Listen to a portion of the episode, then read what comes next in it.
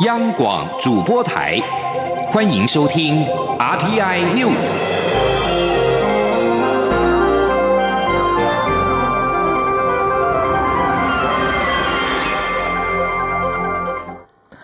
各位好，我是张旭华，欢迎收听这节央广主播台提供给您的 RTI News。第七十三届世界卫生大会 （WHA） 在台湾时间今天傍晚六点以视讯会议的方式召开。台湾虽然努力到最后一刻，但仍然没有收到邀请函。总统府对此表示高度遗憾和谴责，并严正呼吁世界卫生组织 （WHO） 秘书处应该回到 WHO 创设宗旨，拒绝北京的不当干预，让台湾参加 WHO 所有会议、机制及活动。卫生福利部部长陈时中表示，台湾已经努力到最后一刻，对没收到邀请函表达遗憾和不满，并且向 WHO 秘书处递交抗议函。他并且再度呼吁 WHO 坚守专业及中立的立场，拒绝政治干扰之外，也遗憾台湾模式无法分享出去是 WHA 的损失。外交部长吴钊燮今天表示，已经在理念相近国家及友邦建议之下，将台湾参与 WHA 的提案延后到实体大会复会之后提出，以确保提案能够获得充分而且实质的讨论。对于日本、加拿大、美国和纽西兰等国的领袖高层首度公开发言力挺台湾，吴钊燮也强调意义重大。记者吴立军报道。受到俗称武汉肺炎的 COVID-19 疫情影响，今年的 WHA 改以视讯会议举行。面对台湾仍无法受邀参与，外交部长吴钊燮十八号下午在中央流行疫情指挥中心记者会上公开表达高度遗憾及强烈不满，抨击世界卫生组织秘书处再度屈服于中国政府压力，持续漠视两千三百万台湾人民的健康人。权针对推动台湾参与 WHA 的提案，吴钊燮也说明，受到疫情影响，这次 WHA 的时程大幅缩短，各国都希望将有限的会议时间完全投入对抗疫情，因此在理念相近国家及友邦建议下，将延后到今年稍晚，也许秋天举行实体会议时再行提出，以确保能获得充分且实。值的讨论，吴钊燮也强调，在推动台湾参与 WHA 的过程中，大家都感受到来自国际社会的强劲支持，尤其日本、加拿大、美国及纽西兰等国的领袖高层首度公开发言力挺台湾，意义更显重大。他说：“到目前为止，已经有二十九个国家的行政部门以多元的方式表达对我国参加。” WHO 的支持，除了全体友邦向 WHO 提案外，也有越来越多理念相近国家的高层公开发言表达支持。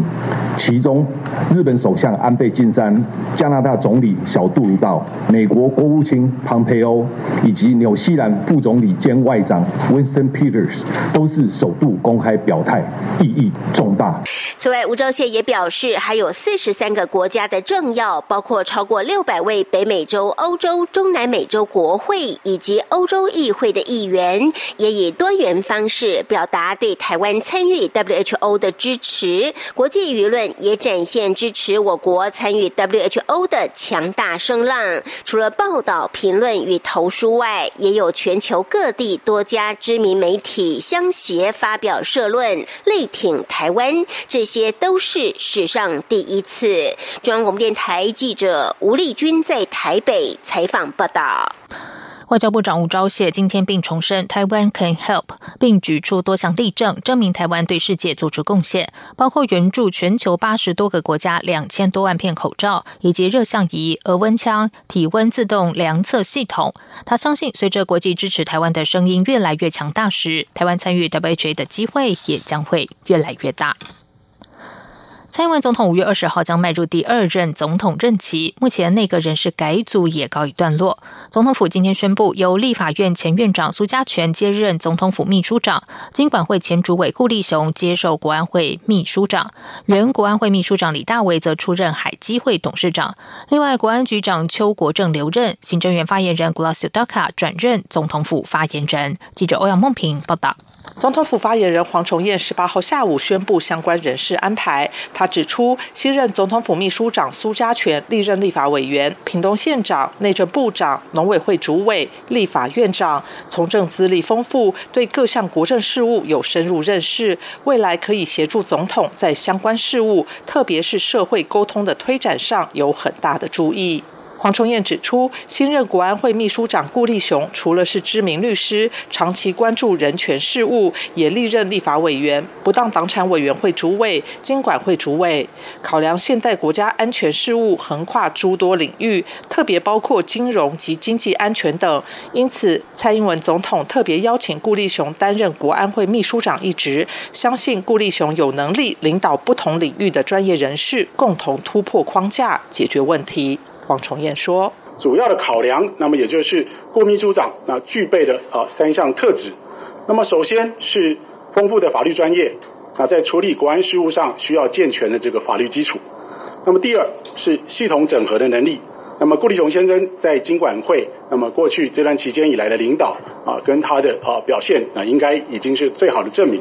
啊，第三是总统的信任，那么以默以以及默契。”蔡总统也希望借重李大为丰富的经历及人望，领导海基会在两岸交流事务上有更进一步的推展。同时肯定国安局长邱国正过去这段时间的表现，希望他继续带领国安局应应种种国安挑战。另外，行政院发言人 Gulas Yodaka 则转任总统府发言人，他也将成为第一位原住民族出身的总统府发言人。中央广播电台记者欧阳梦平在台北采访报道。行政院长苏贞昌内阁人事布局进入最后阶段。根据了解，行政院副院长陈其迈、秘书长李梦燕、政务副秘书长何佩珊都留任，而行政院发言人一职则由现任行政院检任秘书丁仪明接任。行政院顾问兼任院长办公室主任黄志达转任政务委员。此外，故宫博物院院长吴密察留任，台美事务委员会主委由现任驻世界贸易组织副代表杨珍妮担任，原主委林良荣执政团队。另有安排，民进党前副秘书长徐家清接任侨务委员会副委员长。继续来关心的是，中央流行疫情指挥中心今天宣布，国内没有新增 COVID-19 武汉肺炎确诊病例，这代表台湾已经连续十一天没有新增病例，而且本土没有新增确诊个案的天数也进一步来到了三十六天。累计确诊病例依旧维持在四百四十例。为此，指挥中心也端出了两根莲藕，还有一盘莲子，比喻台湾连十一天没有新增病例，也期盼确诊持续的莲止。疫情趋缓，中央流行疫情指挥中心也对酒店、舞厅开出有条件复业规定。不过，有地方政府认为要求民众戴口罩跳舞有执行难度。对此，陈世忠今天表示，防疫一定比跳舞重要，建议还是要维持适当距离。他也强调，重点在于疫调时能够快点找到人。记者肖兆平报道。台湾 COVID-19 武汉肺炎疫情趋缓，中央流行疫情指挥中心也推出防疫新生活，来为之后的后疫情时代做准备。例如，只要酒店舞厅做好管理、戴口罩，以及可以实际联络到特定对象的十连制等规范，就可以有条件复业。只是这样的原则，有地方政府还是不甚了解。台北市政府就认为，夜店、KTV 等根本无法做到要求社交距离且戴口罩跳舞也很难执行，所以认为实名制会比其他措施更重要。对此，陈时中十八号表示，只要做好个人健康防护，很多事情都可以做。问题核心在于疫调时要能找到人。他说：“最主要是能够保持确保，就是说我们在做疫调的时候能够快速的掌握。”哦，所以不见得一定要说连名字这样子的来做登记。那况且，如果连名字相关的哈，也也许有一些各自的考量。好，不过我想，好，现在政府的管理能力，哈，应该都没有问题。好，所以我们是说，就是用实际能够联络到的这样的一个方式来做就可以。那至于现市政府有时候觉得说，他能够在做各自的保护，那希望能够更严格的管理，那我们也不反对。不止重申酒店舞厅原则，陈时中也说，民众平时运动也要留意防疫作为，保持适当的运动距离。他也说，一月到四月的门急诊人次确实大幅减少，这也反映了未来后疫情时代。看诊的习惯还要再思考。他说：“那至于未来在后疫情时代里面，哦，那看病的习惯或看病的这些方式，是不是要有所改变？那我们也会做相关的讨论。面对未来的疫情防疫作为，陈时中认为，台湾借由 SARS 经验所成立的架构，确实守住这一波疫情，但也坦言守得很辛苦。因此，政府下一步会努力加强防疫量能。中央广播电台记者肖兆平采访报道。对于总统府疑似遭骇客入侵事件，总统府发言人黄崇彦今天表示，这可能是不法窃取合法资料并加以变造，不存在所谓泄密。目前由刑事局侦办伪造文件的流传，总统府人员或设备可能遭攻击的部分，则由国安单位调查。记者欧阳梦平报道。总统府上周疑似遭到骇客入侵，窃取并散布有关人事改组布局内参密件。总统府发言人黄崇彦十八号下午表示，根据初步了解，目前流传的这些变伪造资料不属于公务文件，也不是法定列管的机密。总统府已在第一时间向刑事局报案，目前由刑事警察局负责侦办伪造文件在外流传的部分。至于总统府内人员或设备可能受到骇客攻击的部分，则由相关资通讯部门以及国安单位进行调查。对于有人质疑，并非遭骇客入侵，而是有人刻意将文件流出，黄崇彦表示，这可能是非法窃取资料并变造内容，不存在所谓的泄密。他说，在这个过程当中，那可能是来自于这些啊这些啊不法窃取可能合法的资料。那再加以变造，我想这个我们初步已经有跟各位做了说明，那所以不存在所谓的啊，所谓这个你刚刚说的这些泄密或什么，我想我可以理解，当然是啊，也许有一些人想要透过这个方式，然后去制造可能原先这个变假造者，然后希望达到这个效果。那我想啊，是证据说明一切，那我们也静待这些啊相关专业人员的调查。另外，黄崇彦表示，遭未变造资料中指台大教授刘景天推荐阁员名单，还有媒体报道指刘景天定期出席府内相关会议，这完全是杜撰。刘景天从未出席府内召开的政策相关会议，在总统与行政院长商议内阁人事的过程中，也从未出现过这份建议名单。黄崇彦并指出，遭到变伪造的文件，现在已经被包括 Google 在内提示为涉及不实内容与骇客。行为的危险邮件，总统府提醒各界避免传播炒作，成为不法错假讯息的风向通路。中央广播电台记者欧阳梦平在台北采访报道。在外电消息方面，马来西亚今天召开一日国会，元首阿卜杜拉在会中强调，现任首相穆尤丁获得大多数支持，让想拉下穆尤丁的前首相马哈蒂希望落空。由于武汉肺炎 （COVID-19） 的疫情仍然没有平复，马来西亚决定国会只在十八号召开一天会议，创下马来西亚最短国会召开期，同时不允许媒体采访，议程也只有元首开议演说以及讨论法案和政府事务，并不允许其他动议。国家元首苏丹阿布杜拉今天致辞时强调，土著团结党主席穆尤丁的确获得大多数国会议员支持，因此有资格被委任为第八任首相。这项发言间接让马哈蒂挑战穆尤丁出任首相的合法性希望落空。马来西亚国会原定三月九号召开，但原本执政的希望联盟二月中爆发政治斗争，最终土著团结党主席穆尤丁爆冷击败人民公正党主席安华和马哈蒂，于三月一号宣誓就任首相。一年一度的世界卫生大会 （WHA） 今天开幕，总共有一百九十四个会员国参加。路透社报道，根据其掌握的一份文件显示，由欧盟和澳洲推动的一项要求对武汉肺炎的起源和传播进行独立调查的决议草案，在 WHA 上得到一百一十六个国家的支持，这已经几乎能够使这项提案获得通过。如果这项提案能在一百九十四个会员国中获得三分之二的支持，则可以继续在十九号的议程上提。出，中国先前已经强力反对澳洲上个月所提出对 COVID-19 大流行开启国际调查的呼吁。根据路透社今天看到的这份决议草案上的国家名字，显示已经有一百一十六个成员国支持。尽管澳洲外长潘恩表示谈判正在进行中，他不想在结果出炉前妄下断语。潘恩补充说，该项决议是综合性的，内容包括一项针对人畜共通的冠状病毒疾病的起源进行调查的要求。这里是中央广播电台台湾之音。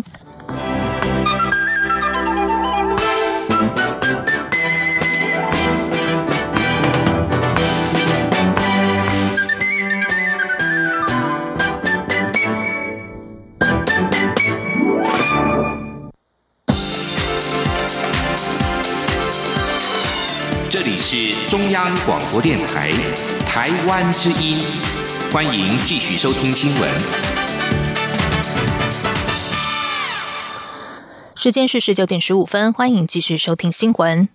副总统陈建仁即将卸任，蔡英文总统今天特地颁授中山勋章。蔡总统在致辞时肯定陈副总统在这四年中承担许多充满挑战的任务，让台湾能够推进改革工作，并且站稳脚步。陈副总统则是感谢蔡总统的信任和领导，并表示他相信蔡总统在未来四年一定能让台湾更美好、更充满希望。记者欧阳梦平报道。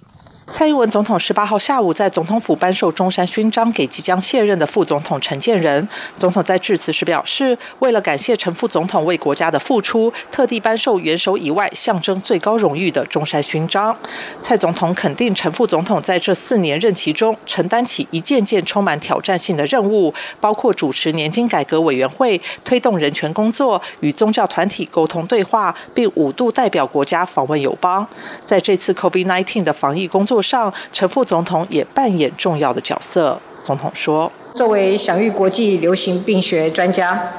陈副总统也是政府团队最好的智囊。近期的防疫工作，因为有陈副总统的专业意见，以及当年他在卫生署长任内建立的指挥中心体系，台湾才能够应对得宜，为世界带来贡献。”蔡总统表示，正因为有这么温暖、诚恳、专业又具有责任感的副总统，政府这四年来才能推进改革工作，让台湾能在充满挑战的局势中站稳脚步。陈副总统致辞时，则将荣耀归于台湾人民及妻子罗凤萍。他说：“在这一段期间，不瞒大家说，我内人呢也面临了很多的挑战，他的很多的好朋友在很多事务上给他很多的。”啊，谏言也因此呢，呃，让我们之间有些时候在沟通上是有一些的困难，可是他都是无限的包容、无限的相信、无限的盼望、无限的忍耐。品平，谢谢你，今天这样的荣耀是应该跟你分享。陈副总统也感谢蔡总统的信任与领导，并形容蔡总统就像是拿着木棍驱赶豺狼的牧羊人，带领台湾人民走到青草地与清溪旁。他相信蔡总统在未来四年一定会让台湾更美好、更充满希望。中央广播电台记者欧阳梦平在台北采访报道。中央流行疫情指挥中心专家小组召集人张尚淳今天证实，台湾和美国史丹佛大学共同合作一项有关国外旅客检疫检测的研究计划，其用意是想了解，如果旅客出境前实施检疫措施，入境他国后是否可以缩短十四天隔离检疫时间。不过，张尚淳强调，研究构想还在讨论中。记者肖兆平报道。外传美国史丹佛大学有工位学者向台湾提出研究合作计划，规划让五百人从美国旧金山飞往台北。而这五百人飞行前病毒检测必须为阴性，且在登机前完成隔离。入境台湾后还会进行十四天的隔离，并定期执行病毒检测。相关国外旅客检疫检测计划引起讨论。对此，中央流行疫情指挥中心专家小组召集人张尚淳十八号证实相关说法。他表示，研究想法主要是验证能否缩短十四天的检疫。起，他说，前端已经做了一个筛检、检疫、隔离以后，那到我们这边来，是不是不需要等到十四天，就有可能都证实他们确实不会带有病毒？进到国内，那相较于如果说用我们原始的模式，在对起飞前他并没有任何的检疫隔离，没有做筛检，然后搭了飞机到国内，我们还是维持我们原来的十四天的检疫。那检疫期结束以后，也一样帮他再做一次筛检。那两边做一个对照比较，是不是有可能我们有机会在前端做了一些处置以后，那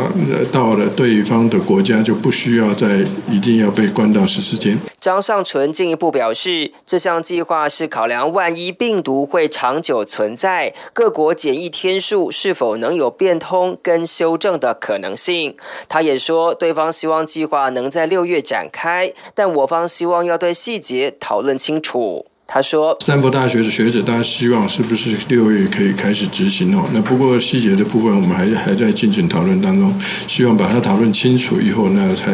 确实去执行。”指挥中心指挥官陈时中表示，未来台湾必然要有某种程度上的开放，当然希望时间可以缩短，但相关措施还是要有科学证据的支持。他认为，相关研究对台湾边境开放会有帮助，且对各国未来国际往来也可能会成为指引，这也是种台湾模式的成就。中央广播电台记者肖兆平采访报道。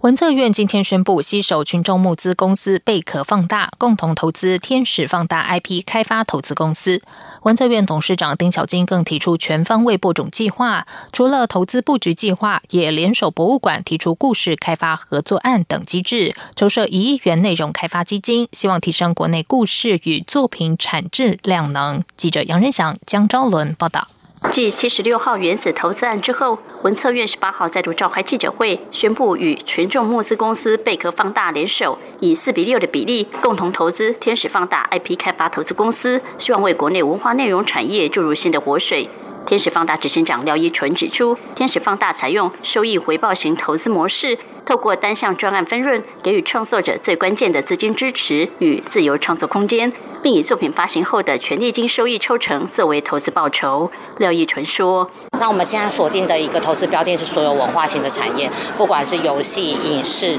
或是文创啊等等的一些出版作品。那其实一口大概是呃两百万到五百万之间的一个作品投入。那今天如果有这些团队有更大的一个需求，可能到五百万、两千万这个数字，我们会再启动外部的一些天使工。”创人的机制，那现在天使放大也在做这样子的一个规划，也就是经营这样整个会员系统，让更多民间的机会可以进来做投资。记者会上，文策院董事长丁小金也宣布，为解决台湾在内容开发上遇到的关键断裂点，文策院已经规划全方位播种计划，希望加速文化内容产业开发进程。该计划包含四大主轴，除了类似天使放大的投资布局计划，开创内容开发新的商业模式，也筹设一亿元的泰卡内容开发基金，协助原创故事孵化量能，并提供媒合市场机制。另外，文策院也接手文化部原有的文化内容开发产业领航旗舰计划，借由补助业者提升产值升级，并纳入国内博物馆群，让博物馆丰富的故事题材库成为创作者展开故事开发的最佳填调顾问。丁小金说：“我们等于是把所有在开发上可能遇到的障碍跟困难，重新的完整的盘整了一呃一番，好，那所以提出了这个四大主轴来助攻大家。”这场投资合作案也邀请即将卸任的文化部长郑丽君到场见证。郑丽君说：“那我今天看到这个点火是可能的，哦，带动了民间许多呃新的投资的模式、投资的思维跟投资的力量，那让啊人才跟梦想有实现的机会，很感动，我有信心啦。”挂牌运作即将届满一周年的文策院动作频频，能否真的带动文化内容产业蓬勃发展？各界寄予高度期待。中国电台记者杨仁祥、张昭伦台北采访报道。继续来关心的是，中选会主委李进勇今天在立法院内政委员会答询时表示，网络说他是罢韩总舵手，完全不符事实。但如果说他是罢韩选务总舵手，他当仁不让。记者王威婷报道。高雄市长韩国瑜罢免案六月六号将投票，中选会主委李进勇日前因为投开票所借用进度不顺利，说出“如果借不到，我头剁下来给你”的重话。网友称李进勇是罢韩总舵主。对此，李进勇十八号在立法院内政委员会答复国民党立委叶玉兰质询时表示，网络的说法完全背离事实。如果说他是罢韩选务总舵手，他就当仁不让李进勇说：“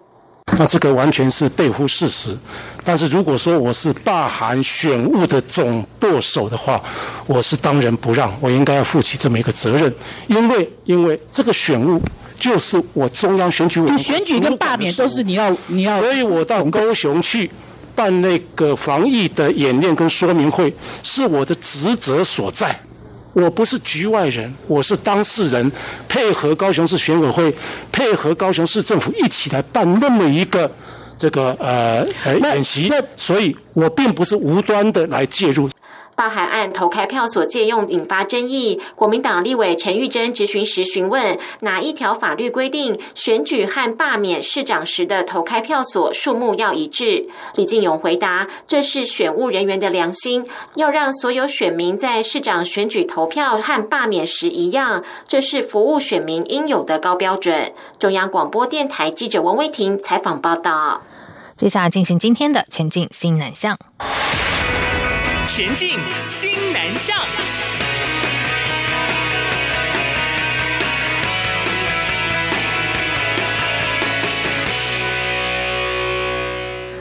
因应武汉肺炎 （COVID-19） 疫情，一手大学电影与电视学系毕业展今天起首度举办线上影展。来台就学的马来西亚学生叶格吴，为了保留住家乡茶餐室的乡土情，这次和同学在寒假回国拍摄电影《露露茶室》，呈现往日情怀。这部片今年参加全国学生创意竞赛放视大奖，获得影像组优选。记者陈国伟报道。古早味令不少人难以忘怀。来自自马来西亚的一所大学电影与电视学系学生叶格吴，今年与同乡及台湾、香港的同学组成毕制团队，筹划半年拍摄电影《露露茶室》。担任导演的叶格吴带同学们到马来西亚的乡村，用影像记录茶餐室浓厚的乡土情。其实他联系的不只是那一个单单的茶室文化而已，他更加联系的是整，就是整个华人的一个乡土风情。那在城市上当然也有很多茶室，可是那些都是已经成为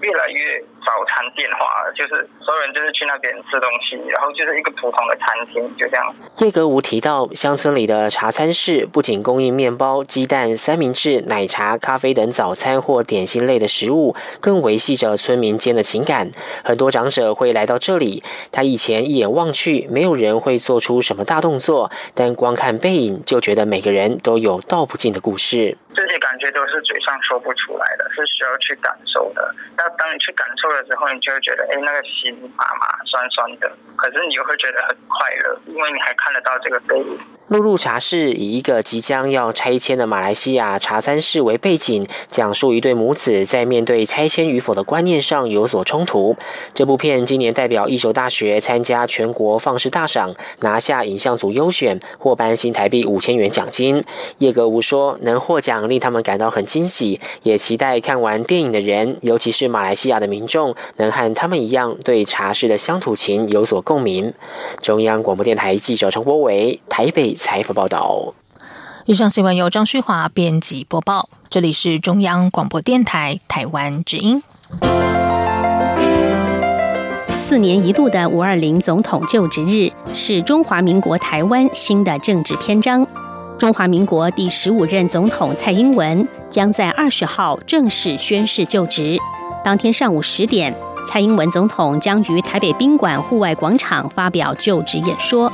各界关注蔡总统的演说中，对于两岸关系是否会维持既有基调，还是会有新的方向？五月二十号上午九点五十分到十一点，中央广播电台华语网将使用网络影音与中短波频率，为您现场实况转播蔡英文总统的就职演说内容，并邀请学者专家分析蔡总统在第二任期的机遇与挑战。请锁定央广网站。triple w 点 r t i 点 o r g 点 t w 以及央广华语网频率收听。中国大陆华中地区听友，请使用中波一五五七千赫，短波一一八零零千赫；华南地区请使用短波九六六零千赫，华北地区为一二零二零千赫，东北地区为一五四六零千赫。东南亚的听友，请使用短波一五二四五千赫、一五三一零千赫收听。除了华语，五月二十号上午九点五十五分到十点三十五分，本台闽南语节目《央广下午茶》、客家语央广客家粉丝团、广东语央广粤语园地等脸书粉丝专业，将以闽客粤语同步实况转播蔡英文总统就职演说。五月二十号，央广邀请您共同见证台湾民主政治的重要时刻。